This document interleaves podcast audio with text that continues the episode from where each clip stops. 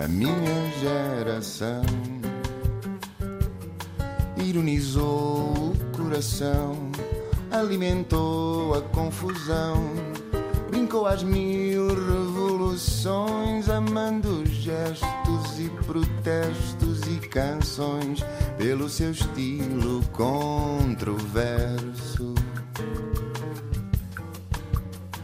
Este país também é para novos e é por isso que hoje recebemos em estúdio uma jovem médica de família. Trabalha na área de medicina geral e familiar, a especialidade com mais impacto na gestão da vida das pessoas. Adora dar consultas, diz que é a sua vocação, gosta de estudar e não há assunto que não ache interessante. Até aos 18, Portugal era apenas paragem para férias de verão. Nasceu em Bruxelas, na Bélgica, e lá viveu até aos 15 anos. Aos 16 mudou-se para Pequim com os pais e já nessa altura queria ser médica, mas achava que iria para os Estados Unidos, acabou na Península Ibérica, em Portugal, na Faculdade de Ciências Médicas, mas gosta de pousar por aí sempre que pode. Fez voluntariado na Tanzânia, Erasmus em Paris, trabalhou num restaurante, entregou folhetos, criou uma marca de calções com a avó, começou um blog de receitas saudáveis e mais tarde um podcast de literacia em saúde.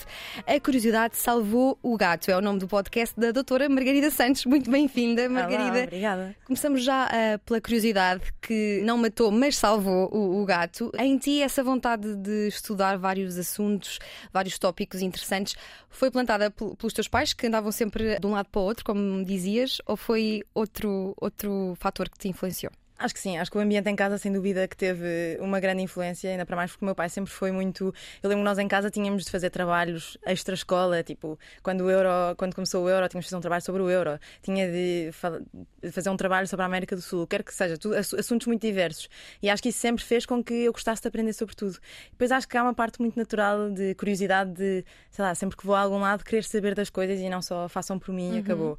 Gosto muito de aprender uh, e pronto. Aliás, eu até digo que adorava adorava ser jornalista, porque acho que vocês têm esta sorte enorme que é falar com tanta gente diferente e estar ali a absorver informação e, e portanto acho que sim, acho que esta curiosidade foi muito implantada também em casa. Mas a, medicina também é uma área, é um poço sem fundo de conhecimento e de coisas para novas para estudar e aprender, não é? Sim, eu acho que em medicina, se não tens essa curiosidade, até porque tu estudas na faculdade, mas eu acho que não há um dia em que eu não tenha de estudar ou de me atualizar, não é? Porque estou com doentes diferentes, surgem sintomas diferentes, as terapêuticas vão mudando e, portanto, essa curiosidade é quase obrigatória para tu conseguires ser bom médico e atualizar-te e, e, e saberes estar a par com, com as doenças dos teus doentes. Portanto, acho que é importante. E o que é que ficou em ti dos 15 anos eh, em Bruxelas e 3 em Pequim? Olha, acho que se calhar a parte de. Um, ehm, de desapego e de não ter muita dificuldade em conhecer pessoas novas, em sair do meu ambiente de conforto. Um, sempre foi muito fácil falar com outras com pessoas diferentes ou de outros meios e depois há uma coisa muito boa é que eu lá também estava eu estava numa escola internacional portanto sempre lidei com muitas culturas e sempre tivemos eu tinha história em inglês depois tinha uh, tinha francês e, portanto tinha tinha muitas falava muitas línguas e sempre, sempre acho que isso sempre me ajudou também a ter assim uma mente mais aberta. Tu dizes que a medicina geral e familiar é talvez a especialidade mais desvalorizada. Antes de lá irmos explica-nos ou relembra-nos a importância uh, e o que faz um médico geral geral e familiar, um médico de família. Sim, sim, eu continuo a achar que é de facto uma especialidade uh, desvalorizada. O que um médico de família faz, na verdade, um, trabalha nos centros de saúde, não é? Mas para além disso, tem também muito trabalho não presencial. No centro de saúde, o que nós acabamos por fazer é consultas de seguimento, desde crianças, portanto, desde saúde infantil, a planeamento familiar, na, na idade da adolescência, quer para homens ou mulheres.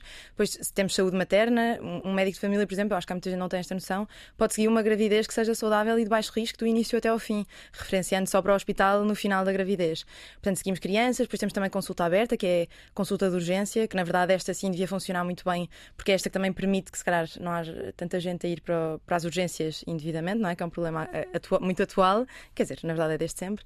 Um, e portanto acabamos por ter assim um papel muito holístico, tanto na parte da saúde mental, da saúde física, trabalhamos muito a parte da prevenção, eh, da contracepção, tudo isso acaba por ser feito por um, por um médico de família. É um trabalho muito completo. E porquê é que sentes que há a necessidade de, de tens a necessidade de justificar a escolha da tua especialidade? Eu quero acreditar que se calhar isto é uma coisa mais minha do que da especialidade, mas eu sinto que isto ainda acontece muito porque efetivamente é uma especialidade que há uns anos. Uh, eram os clínicos gerais, não é? Quem acabava o curso uhum. de medicina. O curso de medicina tem seis anos, depois nós temos uma formação geral, temos um ano em que vamos passando por vários estágios e no final desse ano tu escolhes uma especialidade. E há pouca gente atualmente que quer ir para a medicina geral familiar porque, pelo menos eu sinto que é aquela especialidade que é vista um bocadinho como quando não escolhes nada, vais para aí. Sim. Atualmente isto está a mudar, felizmente, mas como antigamente nem sequer era reconhecido como uma especialidade, ainda há aqui grande estigma porque Sim. ainda há muita gente que foi porque calhou e não uhum. porque queria. Do, do, que eu investiguei, no passado era, havia uma certa discriminação em relação a esta especialidade, porque eh, foi, como disseste, criada para médicos generalistas, ou seja, médicos não tinham uh, qualquer especialidade, uh, mas entretanto começou a haver uma, uma, formação específica, e segundo as minhas fontes, hoje há médicos de família com uma formação muito uh, melhor do que, do que noutras especialidades. Sim, atualmente é uma formação de 4 anos, eu estou agora no quarto ano, e é, eu acho que é dos internatos mais bem organizados, pelo menos quando comparo com as minhas amigas, um, é um internato está muito bem organizado. Nós temos muitos estágios, portanto, eu passo, por exemplo, pela maternidade Alfredo da Costa, aqui em Lisboa, não é? Eu passo pelo, pelo, pelo Centro Hospitalar de Lisboa Psiquiátrico, portanto, eu tenho vários estágios que fazem com que eu tenha as competências de acompanhar um doente em todas as suas patologias. E eu acho que é muito importante, porque a certa altura tens muitos doentes que estão na cardiologia, na pneumologia e nisto tudo, e muito polimedicados, mas não há ninguém que pegue no todo e que olhe para o doente e perceba, ok, se calhar há aqui alguma coisa a mais, ou, se, ou, como é que se junta esta informação toda. E hum, atualmente eu acho que o, o, internato e esta formação faz com que nós tenhamos uh, uma formação muito completa, em que saibamos, temos um grande contacto com várias especialidades e isso é uma grande mais-valia. Então, para quem é curioso, eu acho que é ótimo, porque eu todos os dias, cada vez que faço um estágio, posso perguntar imensa coisa a psiquiatras, a, a ginecologistas, então adoro, gostava-me imenso ir para uma especialidade e de repente não poder saber um bocadinho sim, de tudo, sabes? Sim, mas uh, como eu dizia há pouco, é a especialidade com mais impacto impacto na, na, na, gestão da vida das pessoas, porque tu lidas com famílias, não é? Sim. Ao longo de uma vida, se mantiveres sempre nesta área. Sim. Vais e... acompanhá-los basicamente ao longo do seu desenvolvimento enquanto seres humanos e conhece a sua dinâmica, não é? Aquilo que tem impacto na tua doença não é só a parte física, não são só as análises, não são só. É muito também o teu ambiente familiar, uhum. a escola onde tu andaste, o, eh, os, a, eh, a, forma como tu cresceste, os meios aos quais tiveste, tiveste acesso.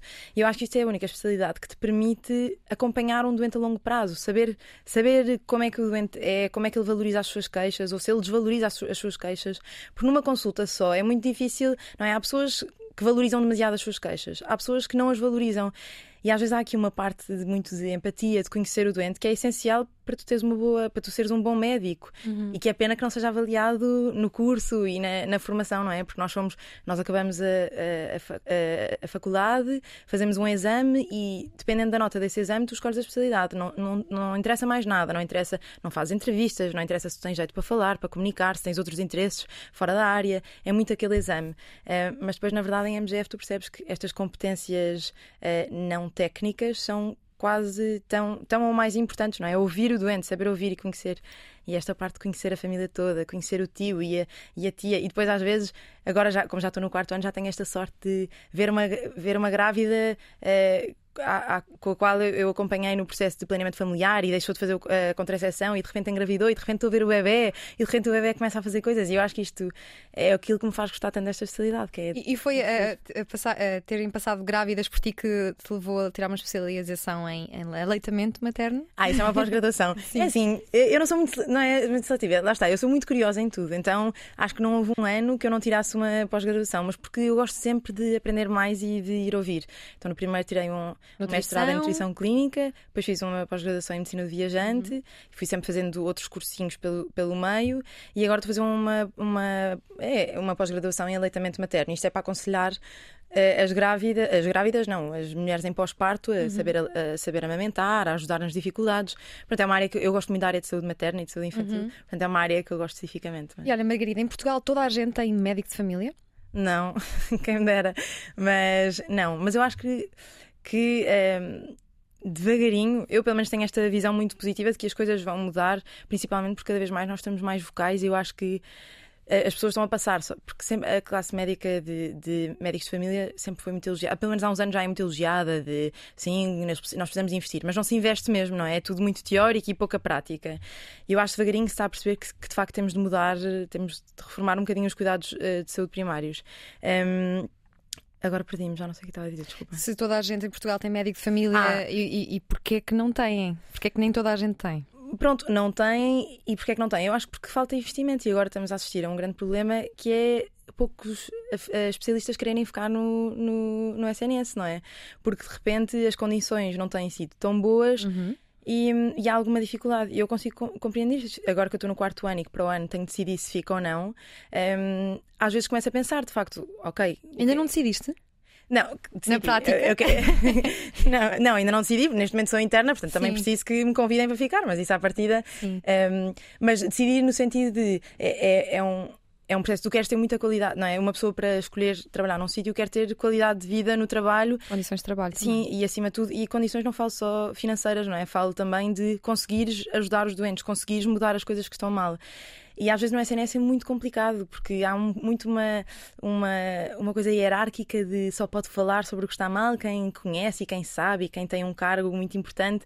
Então, se de repente um interno diz: Olha, isto está mal, eu acho que devíamos mudar, eu tenho aqui um plano, ninguém te liga, porque tu és uma interna e, portanto, tu podes ter um plano e achar que as coisas estão mal, mas não é o teu lugar. Sim, nós já vamos à saúde do SNS. Fiquei um bocado deprimida para preparar esta entrevista, ouvi alguns médicos sobre o SNS, mas antes disso, uh, ser médica de família permite-te fazer uma espécie de, de radiografia dos problemas que mais afetam uh, os portugueses, apanhas um pouco de tudo em consulta, não? Sim, acho que sim, acho que é uma grande sorte, porque de facto falas com todo o tipo de, de pessoas e, e, percebes um bocadinho quais, quais é que são os problemas que levam as pessoas à consulta. E estranhamente, ou não, uh, há muitos problemas comuns, não é? As dúvidas de, de muita gente uh, são muito comuns e as pessoas têm muito mais em comum do que aquilo que elas pensam.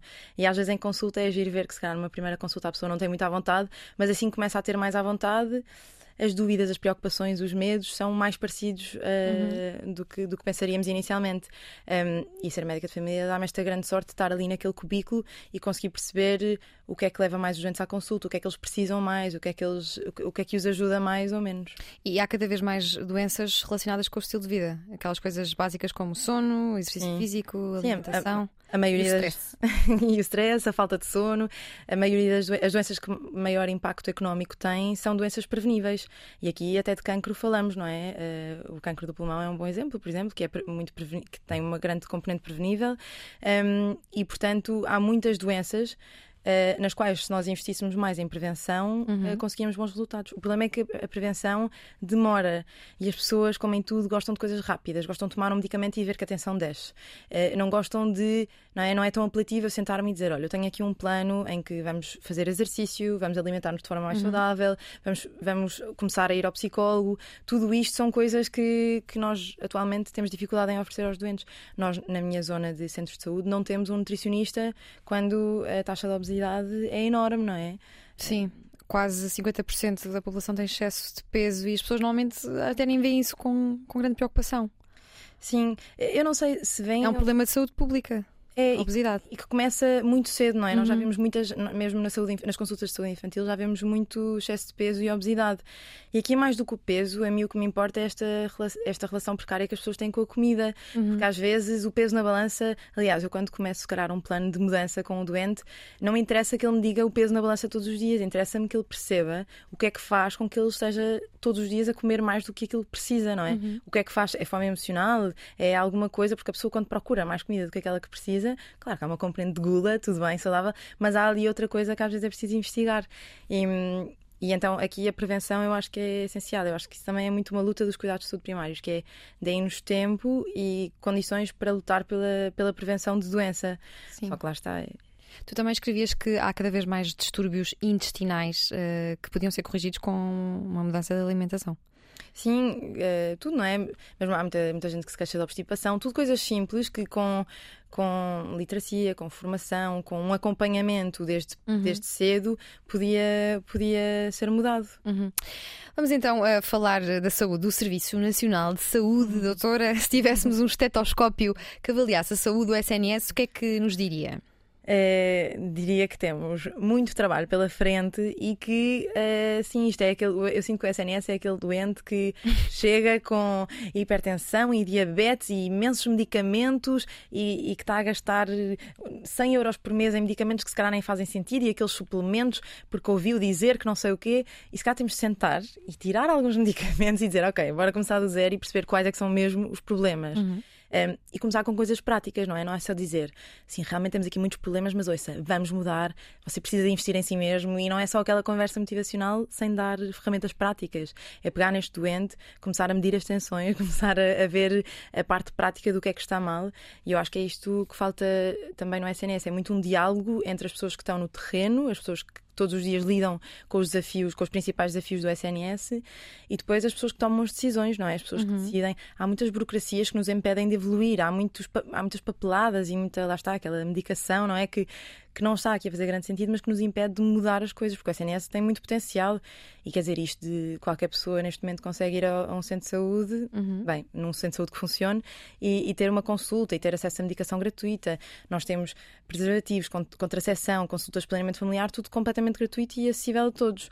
Eh, as nossas taxas de vacinação são ótimas, mas então o que é que falta para mudarmos aqui um bocadinho as coisas, não é? Sim, nós na altura em que gravamos esta entrevista, soubemos há pouco tempo que, por exemplo, a pediatra de Dona Estefânia se demitiu pela forma como hoje se gerem as pessoas no Serviço Nacional de Saúde e, segundo as minhas investigações com médicos que trabalham no SNS, dizem que o sistema foi construído ao longo dos tempos com muitas camadas de burocracia, como tu dizes, e que uh, ninguém nunca tem bem a culpa, e isto é uma, uma coisa que interessa a quem toma eh, decisões, porque garante-se que ninguém tem a culpa, porque há sempre uma terceira pessoa que não fez o que devia e é muito difícil identificar de onde é que vem uh, o problema. Concordas com esta hum, Mas, observação? Sabes, isso é uma coisa que gosto muito de perguntar, tipo, quem é que tem a culpa e identificar. Eu compreendo porque de facto é importante identificarmos os problemas, mas neste momento a mim interessa menos quem tem a culpa e interessa mais quem é que tem o poder de mudar alguma coisa e quem é que me quer me, em termos de uhum. representar a, a, classe de médicos de família, quem é que nos quer ouvir para mudar as coisas, porque o mal está feito, há muita coisa que funciona mal, mas nós podemos mudar e, e há formas práticas e, e, e tangíveis de mudar as coisas. E, portanto, encontrar alguém para culpar não é assim um objetivo que eu tenho em mente, ou uma coisa que eu todos os uhum. dias penso, quem é que, por causa de quem é que nós estamos nesta situação. Eu acho que as coisas têm de mudar e há uma inércia à mudança em Portugal que é que sempre foi assim. Quantas vezes sou muito refilona, não é? E às vezes isto não é muito bem visto. Mas normalmente eu também refilo de consciência tranquila porque trabalho e porque, e porque me esforço para as coisas funcionarem bem. Uhum. E não refilo só porque sim. Eu acho que é importante nós, quando as coisas estão mal, dizermos que as coisas estão mal. Mas, por outro lado, o argumento que muitas vezes ouvimos é: olha, sempre foi assim, isto aqui é muito difícil falar com quem decide, uh, e depois estás anos à espera de uma carta, de uma resposta a uma carta e, uma, e burocracias, e portanto, eu acho que é isto também tem de mudar mais do que identificar quem é que tem a culpa. Sim. O, o SNS, tal e qual como está, ainda consegue servir o desígnio que tem de conseguir uh, o acesso universal a todas as pessoas? Isso não consegue, não é? Porque, porque há muita gente sem médicos de família, há muita gente anos e anos à espera de uma consulta. Mas há 40 anos consegui, era, foi uma grande uh, transformação civilizacional que estamos, parece, aos, aos poucos a, a, perder. Também uh, conheço um caso de um hospital, do SNS, que não está, que mete uma criança com ideias suicidas e que está há quatro meses à espera de uma consulta. É uma coisa muito preocupante. Pois é, mas, mas na verdade, quando não há recurso e quando não há investimento nestes, não é só médicos, na classe toda de profissionais de saúde, é muito difícil que isso mude, não é? E a culpa não é propriamente nem dos médicos, nem dos profissionais de saúde que o deixam à espera, é o facto de não haver recursos. Nós, atualmente, eu sinto que toda a classe médica está em quase em burnout, não é? Estamos cansados hum. porque tu queres ajudar. Eu acho que eu quero acreditar que muita gente que vai para a medicina tem de facto aqui uma vocação e uma vontade de ajudar que vai muito para além de, do prestígio. Porque antigamente, quando eu entrei em medicina, eu lembro que era tipo, eu dizia ao pai de um amigo que era médico, era tipo, ai meu Deus, automaticamente tens aqueles rótulos de, não é? É uma profissão muito prestigiada. Hoje em dia, um, não tanto hoje em dia, os médicos, eu acho que não é uma profissão. Eu comparo com os meus amigos todos que não são de medicina, todos ganham melhor do que eu, todos têm uma melhor qualidade de vida que eu, todos têm uh, uh, entidades patronais mais flexíveis que a minha e, portanto, se não for a vocação, eu não sei bem o que é que nos faz ficar nesta profissão, não é? Felizmente é isso, eu só me vejo a dar consulta, é o que eu mais gosto de fazer e é isso que eu quero continuar a fazer para o resto da minha vida. Uhum. Mas é importante que, se queremos que as coisas mudem que, e se queremos médicos a querer trabalhar no SNS e a, e a providenciar estes cuidados de gratuitos e bem, e, e, e bem, uh, bem feitos, é importante que os motivemos a ficar. É importante uhum. perguntarmos porque é que eles estão a querer sair, porque é, o que é que fazes com que um interno chegue ao final da especialidade e diga eu não vou ficar aqui nem mais um dia. O que é que faz com que. Bem, nesse, nesse, caso não, não, é propriamente um bom exemplo, porque há aí muitas camadas, uhum. mas o que é que faz com que cada vez mais os médicos queiram sair, não é? Uhum. Um, eu acho que é preciso perguntar isto. Eu continuei a minha investigação com profissionais do SNS e ouvi coisas como gestores de hospitais que só ligam aos números, os profissionais vão colaborando, tudo à procura do prémio ou de mais algum dinheiro em horas extraordinárias eh, ou produção adicional, pois o vencimento base é uma vergonha. Isto acho que, na perspectiva de enfermeiros, não querem saber dos números que dizem respeito à morbilidade ou mortalidade, burnout dos profissionais, pressão, pressão, pressão, gestão intermédia fraca, não sabem nada de gestão de recursos humanos, planeamento, motivação, só sabem contar cabeça cabeças de gado. É assim tão negro o cenário? Há uma, há uma parte que é assim negra, sim. Um, e depois, por acaso, é importante falar disto dos ordenados, porque eu acho que há sempre um, meio um tabu. Tipo, eu desde pequenina que me dizem não se fala sobre dinheiro e não se fala sobre remuneração. E depois, quase, nós médicos, supostamente, é assim, vamos ser honestos, tendo em conta o panorama nacional, nós de facto temos um bom vencimento, não é? Mas é porque o panorama nacional é mau. é mau. Um, agora, de facto, para um jovem que queira comprar casa atualmente, que queira fazer a sua vida, que queira ter filhos, é muito difícil viver como, como se vive. Então, então, os outros profissionais de saúde que recebem abaixo daquilo que nós recebemos, não é? E depois ainda nos pedem muitas vezes para fazer horas extras e para ter esta dedicação. E essa dedicação, na minha fase, ainda funciona lindamente, porque eu estou muito motivada, eu adoro dar consulta. Mas eu não sei se daqui a 30 anos, Sim. Se eu vou estar assim tão motivada. Portanto, eu tenho dificuldade em julgar essas pessoas porque é verdade que é cansativo estar sempre a trabalhar e a sentir que o teu trabalho não é reconhecido, Sim. não só financeiramente, mas de outras formas, não é? Porque, por exemplo, nós tivemos uma pandemia em que acho que todos os médicos, todos os médicos, na verdade, todas as profissões, eh, se, se fizeram um esforço extra e isso não ser muito reconhecido acaba por ser um bocadinho frustrante. E portanto, nos hospitais eu acho que sim, que se assiste um bocadinho a isto de a certa altura é números, números, números, que é fazer aquilo que é preciso fazer e o doente é quase entra, sai, é, é quase uma fábrica. Felizmente nos cuidados de saúde primários as coisas são um bocadinho diferentes. Eu acho que ainda temos esta coisa de olhar para o doente uh, como um todo. Mas, mas isso vai acontecendo inevitavelmente porque também há muita pressão. Eu tenho consultas marcadas de 20 em 20 minutos. Se eu tiver um doente que no minuto 18 de repente começa a falar de um assunto que precisa de tempo e que precisa de ser ouvido, é suposto eu dizer: olha, desculpe, mas eu tenho mais dois minutos, agora tenho uma próxima consulta, não dá. Não é? Isto tudo de interessa é fazer números e ver doentes. A questão é, eu estar a ver só 30 consultas por dia, mas não as ver como deve ser, vai fazer com que dali a dois meses o doente esteja numa uhum. consulta aguda porque precisa de falar ou porque precisa de alguma coisa. E, portanto, tem de haver aqui uma reformula reformulação um bocadinho da forma como as coisas são feitas. Temos de ter condições para ver os doentes, para ouvir os doentes e para também estarmos bem. Ninguém consegue fazer a sua profissão cansado e exausto e a sentir que não está a hum. ser reconhecido. Portanto, eu acho que há aqui um grande trabalho pela frente. Disseste uma coisa interessante que é agora uh, ainda és jovem, vês tudo com. Uh, tens muita motivação, mas daqui a 30 anos não sabes se essa motivação vai continuar. Uh, mas também dizes que há coisas que se podiam mudar que são palpáveis, que são identificáveis. Se tu mandasses, se pudesses reestruturar o SNS, o que é Quanto que. tempo é que temos para O que é que fazias assim de imediato?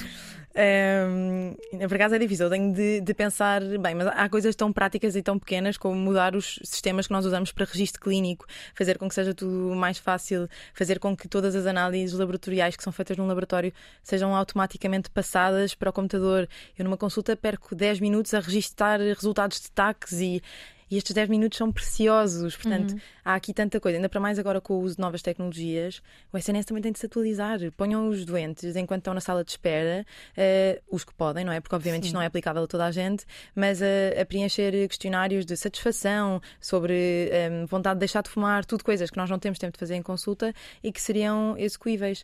Um, ehm, e depois investir mais na formação. Nós, estas pós-graduações todas que eu fui fazendo, felizmente sempre tive a sorte de investir nisso, mas não seria uma coisa que faria sentido dar gratuitamente, termos acesso a plataformas de pesquisa de informação. Ou seja, eu numa consulta, quando vejo um doente, eu vou a uma plataforma uh, que é atualizada com, com a última bibliografia. Um, e, e, e, vou perceber qual é que é a última, qual é que é a terapêutica mais adequada para este doente, pronto. Mas é uma plataforma paga todos os meses. Isto faria sentido toda a gente ter acesso, não é? Portanto, se a, se a minha profissão é estar atualizada e medicar os doentes conforme a, a, bibliografia mais recente, faria sentido isto ser acessível a todos. E as chamadas em espera? Ai, bem, é outro problema. Mas eu, só que sabes que eu sinto. Quantas que... chamadas dá para atender? São três, não é? Não, o telefone. É que eu sinto que falo disto em todas as entrevistas, mas olha, a ver se isto muda, porque eu tenho uma. E depois, lá está, é mais um exemplo de uma coisa que eu tentei falar com quem manda e é sempre Margarida não dá há anos e é assim e acabou. Basicamente, o, o, sistema, o sistema telefónico faz com que não se, não se consigam fazer mais do que três chamadas do centro de saúde inteiro uh, para fora. Portanto, basta, nós somos uma equipa de profissionais de saúde, pá, e 20, basta três estarem a tentar ligar utentes e o quarto não consegue ligar. E tens que ligar o teu telemóvel nesse e tenho momento. ligado o meu telemóvel em número privado, ou então depois tenho que estar a tentar, perco mais tempo. Isto são coisas, quer dizer, quão difícil será mudar uma, o, o, sistema, eu não sei, nem sei o que, é, o que é que é preciso fazer, mas isto será assim tão complicado. Eu tenho a certeza que numa empresa privada isto não, não ficava assim mais do que um mês. Mas aqui deixa-se andar e, e, e, eu não percebo se são, são, não percebo se são as burocracias, o que é que atrasa esta alteração. Mas coisas, isto é uma coisa super prática que melhorava a nosso, o nosso cuidado de saúde, não é? Eu poder mais facilmente ligar aos doentes facilita a minha prática. Mas pronto, é mais uma coisa que uhum. vamos ver se daqui a 3 ou 4 anos, ou 5 ou 20 muda. Não sempre assim.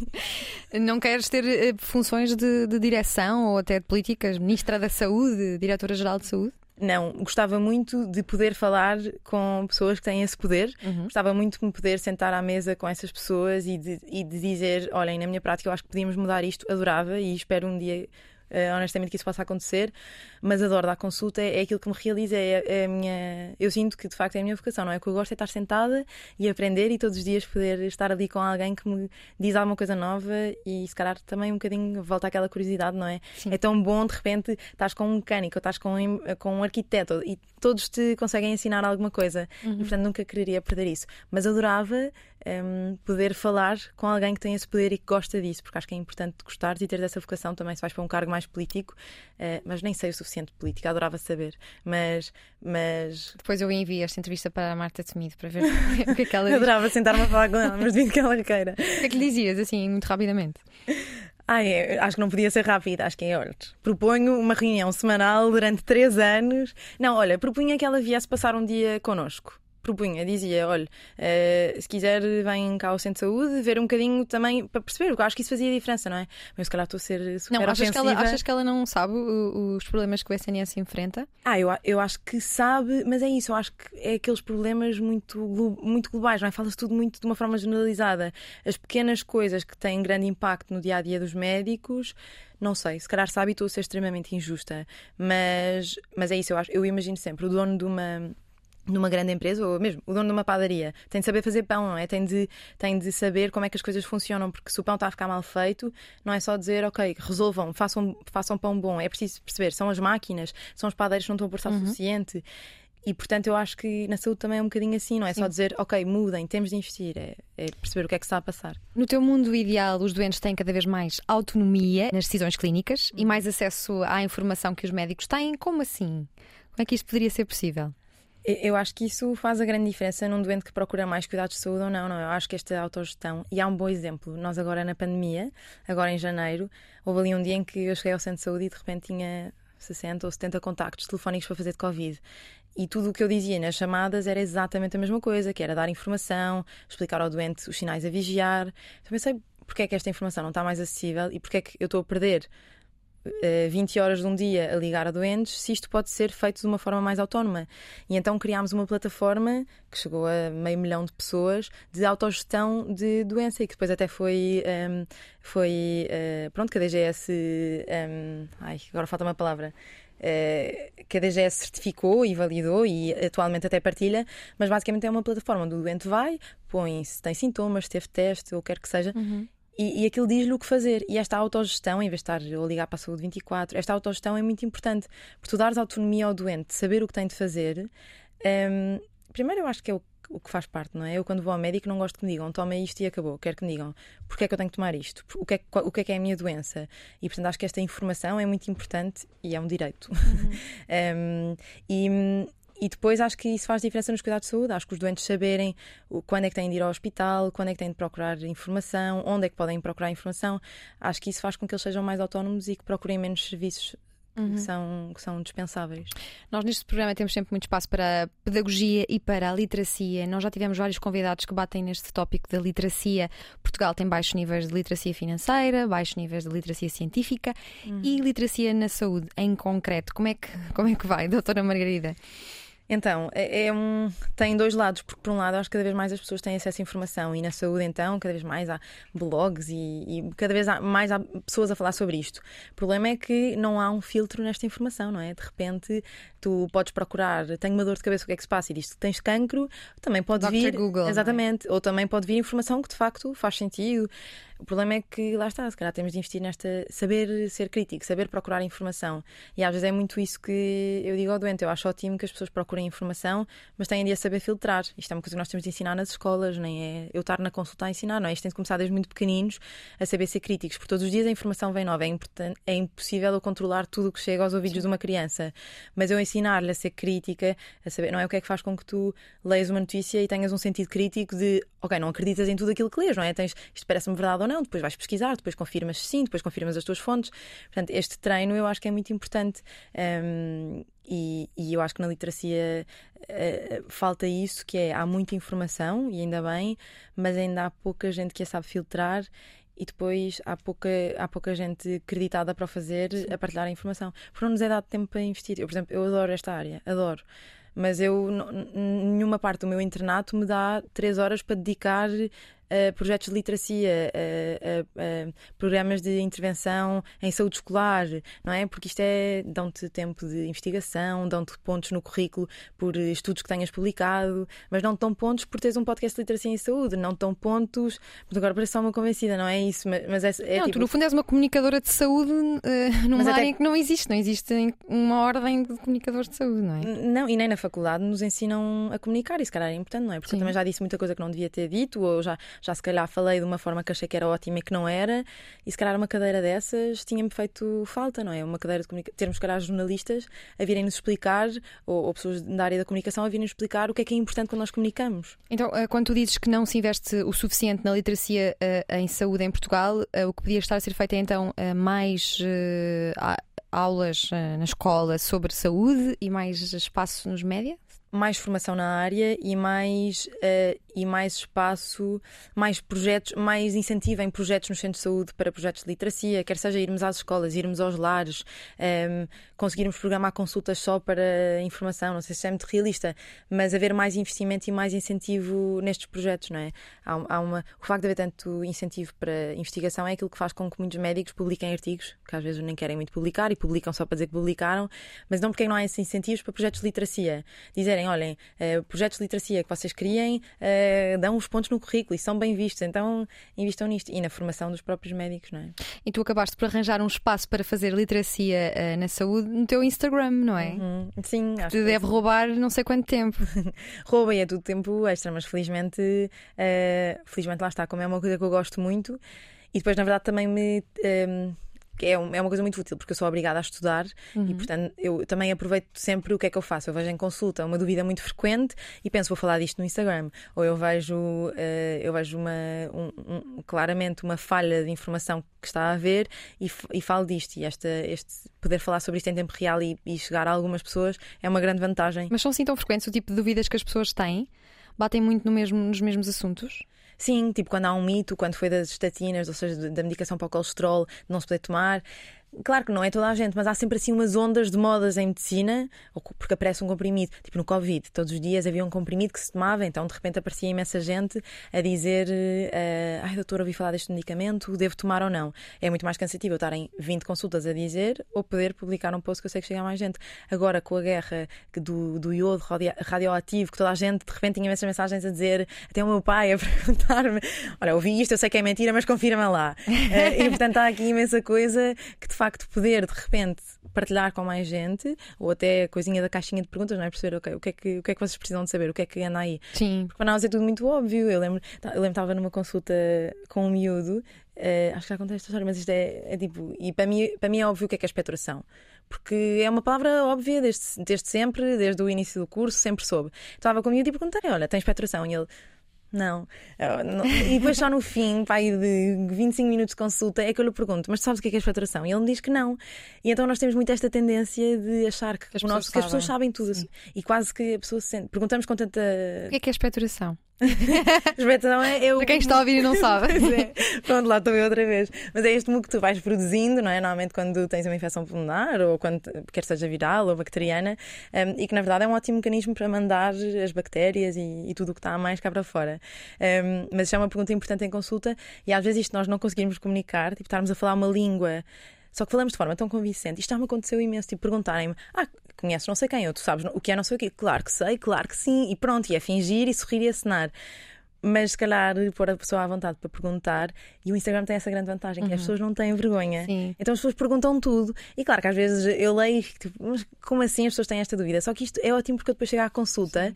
E digo: olha, mas se não perceber, diga-me. Eu acho, acho que até doentes que me veem como a médica chata de que tenta explicar mas, tudo. Mas se calhar tu levas casos de consulta para o Instagram, sem identificar as pessoas naturalmente, uhum. e depois dúvidas no Instagram para quando estás a tratar desses assuntos sem consulta, percebes? Há muita gente que não sabe isto, se calhar este claro. paciente também não sabe, e eu vou dizer-lhe e não esperar que ele me diga que tem dúvidas sobre isto. E consigo fazer perguntas que se calhar não faria, tipo de assuntos mais, portanto, numa consulta de planeamento familiar. Eu acho que há assuntos que é mais difícil, a, a quer seja a mulher ou o homem, falar, não é? Uh, dor na relação sexual ou falta de líbido, tudo isto, se calhar são coisas uhum. que as uhum. pessoas intuitivamente não falariam, mas que eu percebo no Instagram quando faço um post sobre esse assunto, que é uma dúvida mesmo frequente.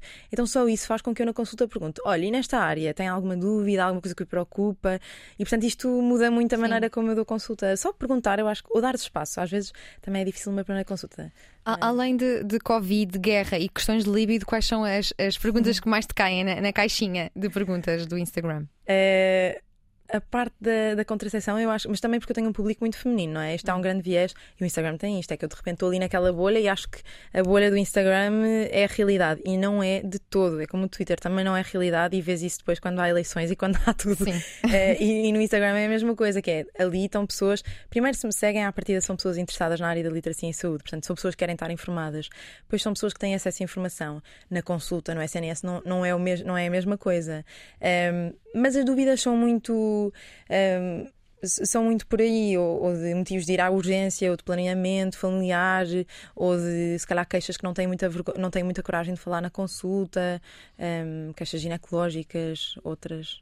Tu abriste aqui um caminho interessante que é, além de seres médica, que é a tua vocação e a profissão a tempo inteiro mais importante para ti, consegues também ser uma comunicadora uh, no Instagram, costumamos falar de influencers. Para quem nos está a ouvir, jovens uh, que querem seguir medicina e não sabem que esse caminho é uhum. possível, não há nenhuma incompatibilidade entre seres uma influencer ou comunicadora digital e seres médica e trabalhares com, com doentes, ao público? Um, sim, acho que é importante dividir as duas coisas, não é? Eu como, eu como Uh, não sei bem se sou influência porque é literalmente literacia em saúde, não é? Eu não partilho muito do, meu dia a dia e tudo mais. Quer dizer, nunca sentiste pessoas que te seguem a tomar uma decisão porque tu aconselhaste naquele sentido? Sim, sim, é, isso, isso acredito que sim. não é? influencer, Margarida.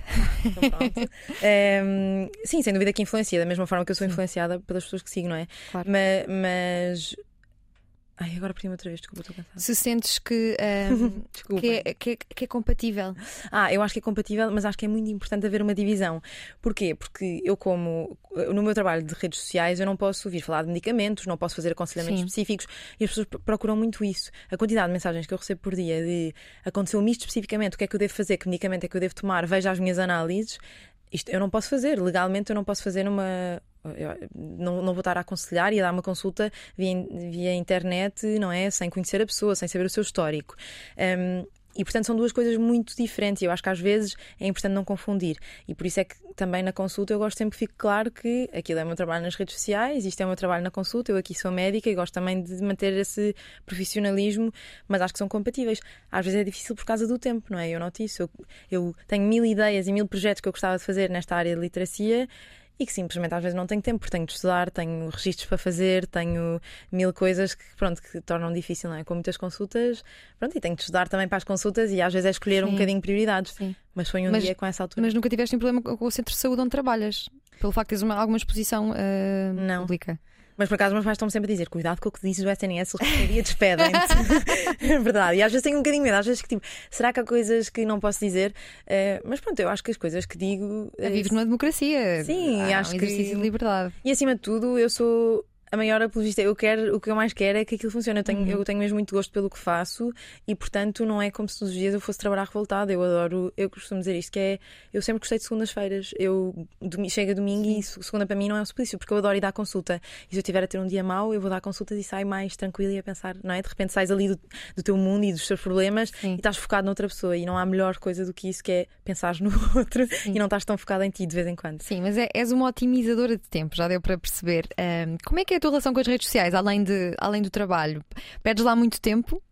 Perco muito mais do que devia. Por acaso é de, um dos meus objetivos agora é reduzir o tempo. É que eu nem tenho aquelas limitações de tempo. Sim. Um, mas sim, perco imenso tempo e tempo que eu gostava de estar a fazer outra coisa.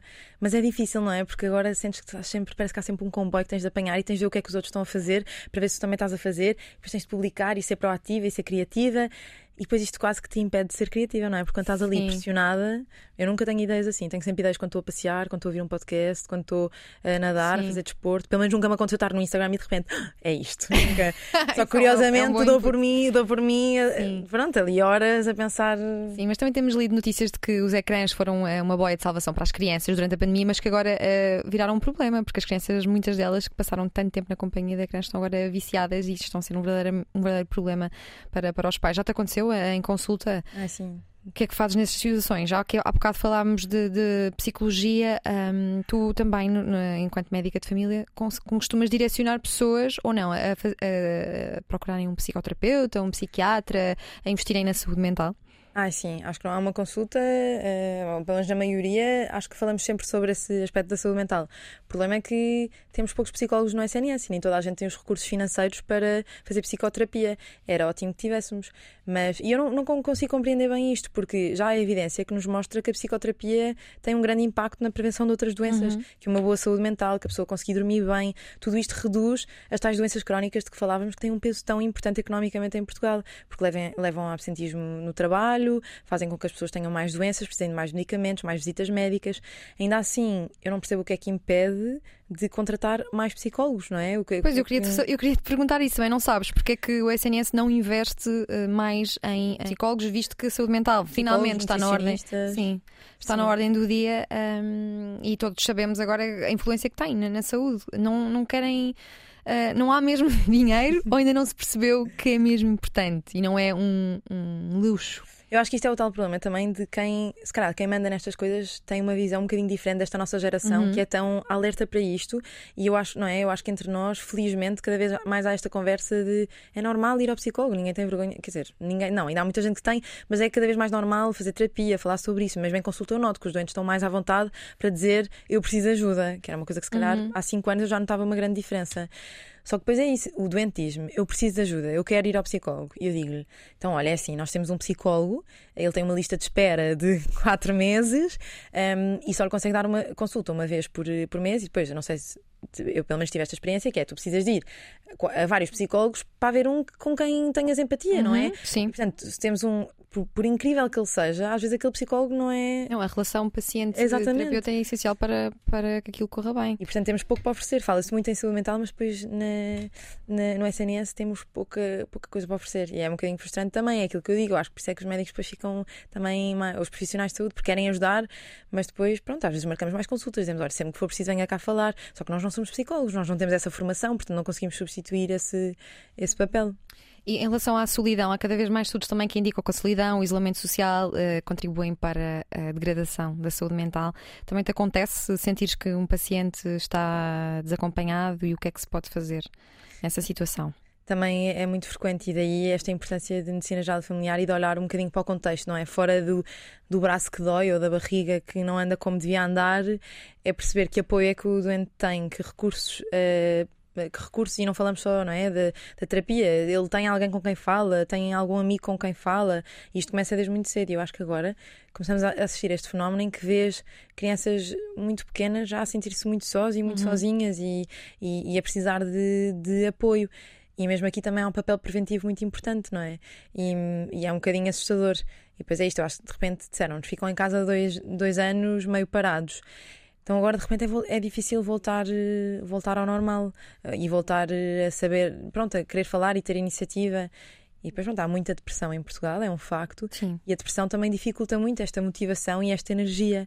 E um bom tratamento da depressão envolve um, um, um, tratamento multidisciplinar, não é só dar medicação e adeus. Envolve um plano de, de exercício, a alimentação tem imenso impacto, envolve consultas eh, de seguimento, envolve às vezes chamar a família, terapia familiar, tudo isto que neste momento não é oferecido, não, não, não existe. Sim, estudos recentes mostram que a solidão é um fator de risco para mortalidade prematura e doença uh, tão relevante como, como o tabaco ou mesmo o sedentarismo.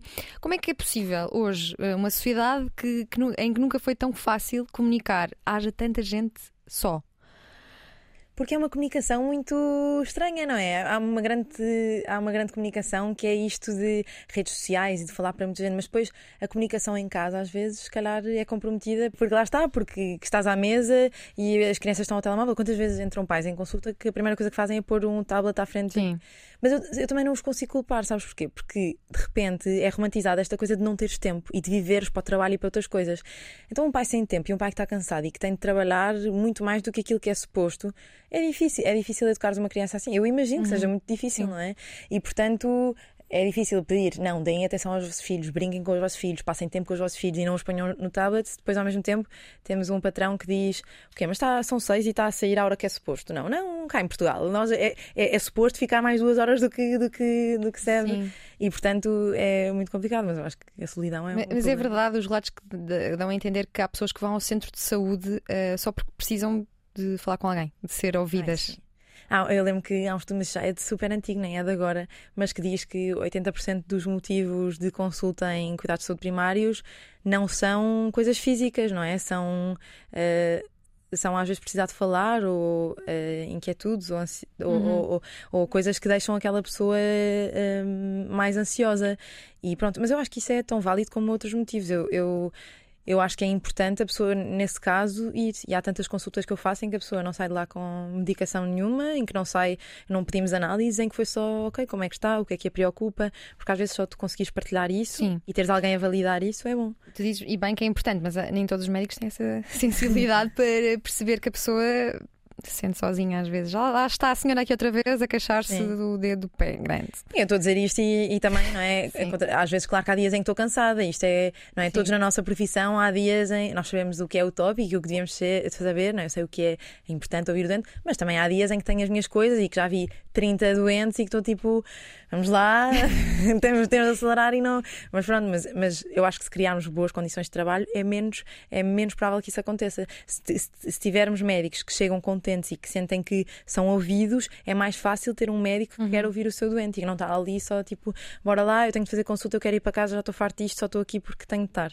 Isso não é bom. E aí às urgências, sei que no teu Instagram já conseguiste também contribuir para que algumas pessoas percebam que há situações em que não precisam de, de se deslocar até às urgências. Que situações? tipo de situações? Há tantas, ora, a maioria das infecções, uh, a maioria nós sabemos que são de origem viral, não é? Uhum. E portanto, geralmente quando é um vírus, aquilo que tu fazes, o Covid é um bom exemplo, é esperar, é esperoterapia, esperar, repousar, uh, ir vigiando os sinais de alarme e na verdade, quando tu vais ao médico, não há ali grande coisa. Claro que assim que tens sinais de alarme, e é aqui que, que a literacia é importante, a pessoa tem de saber reconhecer sinais de alarme, não é? Porque depois também temos muitos doentes mais idosos que se calhar estão a ter um infarto e que pensam, ah, não, isto é só aqui uma impressão. Isso também nós não queremos. Mas há muita gente que vai aos serviços de urgência no primeiro dia de febre. E às vezes há ali um, um, esperar, um ter atenção aos outros sinais de alarme, perceber, ok, isto é uma coisa que já vem arrastada, tem outros sinais que me preocupam ou não. E isso faz imensa diferença. E, e mesmo cada, cada, quando faço urgências, acho que tento sempre explicar isso na consulta. Olha, eu percebo porque é que veio e nunca culpabilizar. Eu, eu tive uma, eu, ela tem uma cadela há dois anos e levei ao veterinário porque ela estava com espirros. Mas no momento, ela era bebê, eu estava preocupadíssima e levei ao veterinário às três da manhã porque estava tipo, o que é que está a passar? E portanto, eu sou incapaz de julgar alguém que vai à urgência, porque eu sei que quando tu vais, geralmente não é porque só te apetece chatear, uhum. é porque uhum. estás preocupado, é porque tu achas que aquela queixa é urgente e tens de ir à urgência. Sim. Portanto, é importante, é importante tu ouvires esse doente e explicares, ok, eu percebo a sua preocupação, mas da próxima, se calhar, pode esperar uns dias antes de vir cá, ou pode ligar à saúde 24, ou pode mandar um e-mail ao seu médico de família. Outra das suas paixões é a nutrição. Eu quase arriscaria dizer que se não fosses médica serias uh, ou comunicadora de ciência ou nutricionista. Porquê é que, porquê é que desenvolveste esta, esta, um, este interesse pelos alimentos? Um, na verdade, foi mais uma. eu, eu, desenvolvo muito interesse em muita coisa muito facilmente, portanto, por isso é que também escolhi esta especialidade, porque consigo ver sobre, falar sobre tudo. Mas a nutrição foi um bocadinho uma coisa muito pessoal. Eu comecei a, a, a ver que havia alternativas mais saudáveis e que não eram caras e chatas, não é? Nas alturas falava-se muito do chá dos Himalaias e era tudo super complexo e super inatingível. Então de repente comecei a descobrir, olha, mas não tem de ser assim, e a pensar, não, eu tenho de dizer isto a mais gente, da mesma forma que descubro isto, porque era muito curiosa e andava sempre a pesquisar e a ver programas de outros países, pensei, tenho de partilhar isto com mais gente. E a, a, a, nutrição começou um bocadinho assim. Eu comecei a partilhar receitas saudáveis, depois fui para além de, das calorias e do que era saudável para emagrecer e perceber, mas o que é que faz mesmo diferença na nossa saúde? E, e assim inscrevi-me no, no mestrado e é de facto uma área que eu gosto muito, mas também que é muito difícil abordar na consulta, não é? Porque é Sim, e tu tens uma abordagem que eu acho importante na nutrição, que é a nutrição não é simplesmente para emagrecer, é mesmo Sim. para sermos pessoas mais, mais saudáveis. Uh, que superalimentos é que as pessoas deviam uh, comer mais que não comem? Olha, os superalimentos que eu mais gosto são os mais básicos e mais baratos, que é fruta, legumes, água. Esta ideia de Sim. que é tudo caríssimo e que tens de comprar spirulina e ir àquelas lojas. Tipo, eu já tive doentes a dizer, a dizer em, em consulta que não conseguem ser mais saudáveis porque não têm dinheiro e não têm orçamento mais saudável é simplificar. A minha avó eh, come lindamente e super saudável. Pois este conceito de saudável também é um bocadinho dúbio, não é? Porque saudável é o quê? É só comer legumes e fazer tudo certinho, como o livro manda, mas depois ter uma péssima relação com a comida, sentir-se mal se, se fores ao ginásio em vez de jantar com os amigos. Será que isso é que é saudável? Um, Portanto, eu gosto mais de, de ir a fundo e não tanto, lá está, não olhar para o peso ou não dizer não, não pode comer isto ou aquilo, mas mais perceber o que é que está desequilibrado ali, não é? Porque uhum. se a pessoa está com excesso de peso.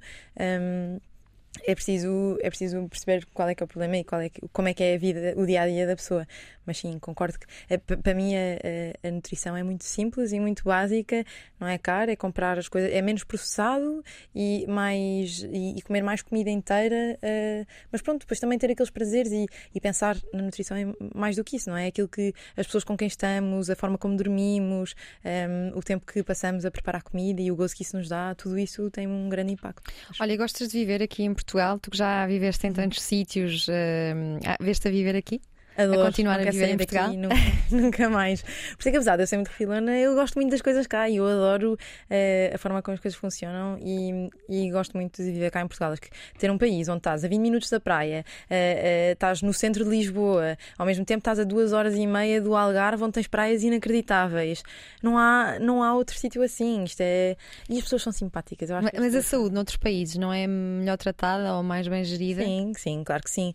Mas eu também gosto do desafio. Também acho que o importante não é, ou seja, não é dizer isto é péssimo, então vamos embora, não é? Uhum. Isto é, isto é péssimo, deem-me espaço para mudar as coisas. Claro que se depois me fecham as portas e me dizem, olha, não, isto vai ser sempre assim, eu lamento, então se calhar eu vou pensar em ir embora. Mas se me disserem, ok, isto é péssimo, então como é que, o que é que sugeres? o que é que queres, o que é que acham que podemos fazer? Uh, então aí acho que Portugal tem imenso potencial e, e eu gosto imenso de viver cá e por mim não sai daqui. Então não te cenas voltar para Bruxelas, nem para Pequim. não, não. E Tanzânia, o que é que foste fazer à Tanzânia? Olha, fui fazer um voluntariado. Aquilo é tipo um programa para jovens uh, estudantes de medicina. Mas é incrível porque lá, por exemplo, não havia, nós não tínhamos recursos nenhums, não é? Mas estive até num centro de, de, saúde materna e, portanto, era muito assistir aos partos e ajudar e dar muito apoio emocional e também aprenderes a lidar com uma cultura completamente diferente. Lá, os casos de violência doméstica, por exemplo, são enormes e é uma coisa muito normalizada, não é? Uma mulher que chegue à urgência, espancada e que venha ao lado do marido, se eu disser você, você não pode aceitar isto, ficam todos a olhar para mim, tipo, minha querida, tu não vais fazer nada aqui. E portanto, este lidar com uma cultura diferente foi um bom treino, porque isto depois acontecia. Eu tenho muitas ideias muito vincadas e depois chego à consulta quase a achar, não, tenho de pensar como eu.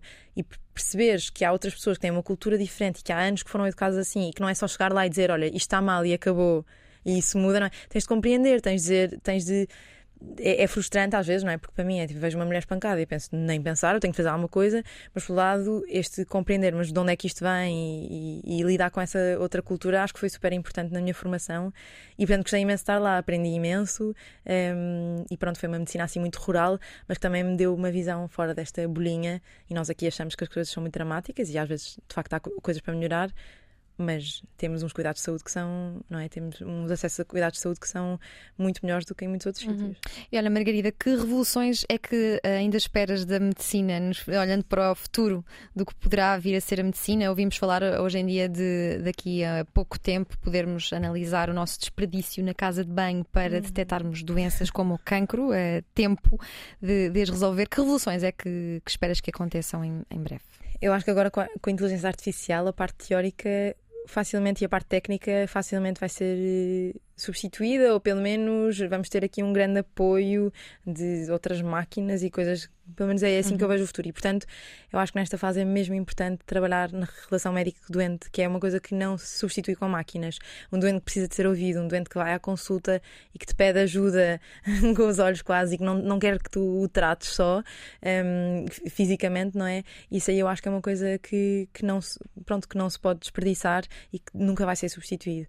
E acho que nisso a formação em medicina também tem de mudar muito. Esta coisa de nós fazemos um exame puramente teórico e de ninguém querer saber se nós temos jeito ou se gostamos de falar com as pessoas ou isto tudo eu acho que tem de mudar um bocadinho. Nós somos um bocadinho postos tipo carneirinhos, fazes o exame, metes-te numa fila, escolhes a tua especialidade e nada mais interessa, acaba a especialidade e é assim que escolhes o sítio uhum. para onde vais.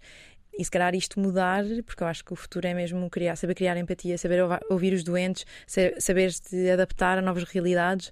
Eu acho que isso é o mais difícil. Por falar em, especialidade, o que é que podes dizer às pessoas ou jovens a estudar medicina neste, neste momento que ainda estão a, a ponderar o que é que vão seguir e acham que ser médico de família não é uma especialidade sexy? o que é que lhes podes dizer? Sobre a tua experiência até agora? Posso dizer que de facto, se não é uma especialidade que vos interessa, o melhor é não irem, não é? Ir para um. Eu acho que ainda temos esse problema, que foi muita gente que foi que não queria ir, mas que não havia outra opção.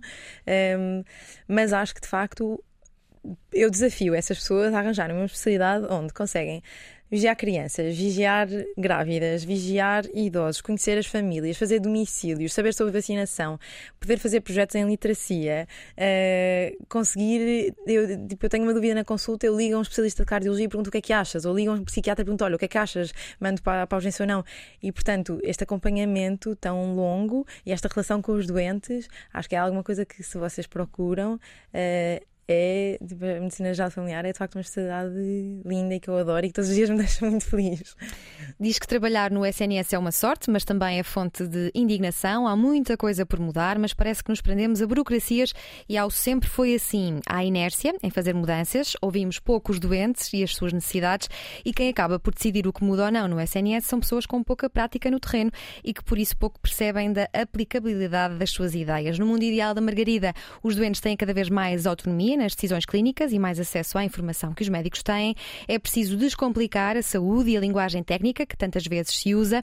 A nutrição é uma das suas áreas de eleição, mas quem a acompanha diz que o que gosta mesmo é das pessoas e das famílias e de as conhecer. Não é daquelas pessoas que vai para a medicina porque quer ser rica. É uma comunicadora nata, gosta de descomplicar, de falar para as pessoas. Quem a segue diz que durante a primeira quarentena fez um trabalho notável a responder às dúvidas sobre Covid-19, um trabalho informal que ganhou dimensão, tornou-se uma espécie de opinion maker no Instagram e continua ativa. Podem e devem segui-la. Eu já segui, à data de hoje são mais de 80 mil as pessoas que querem ter acesso aos conselhos da doutora Margarida Graça Santos e nós agradecemos a última hora de partilha de conselhos e conhecimentos na Antena 3 e na RTP3. Obrigada, Margarida. Obrigada. O que vamos fazer?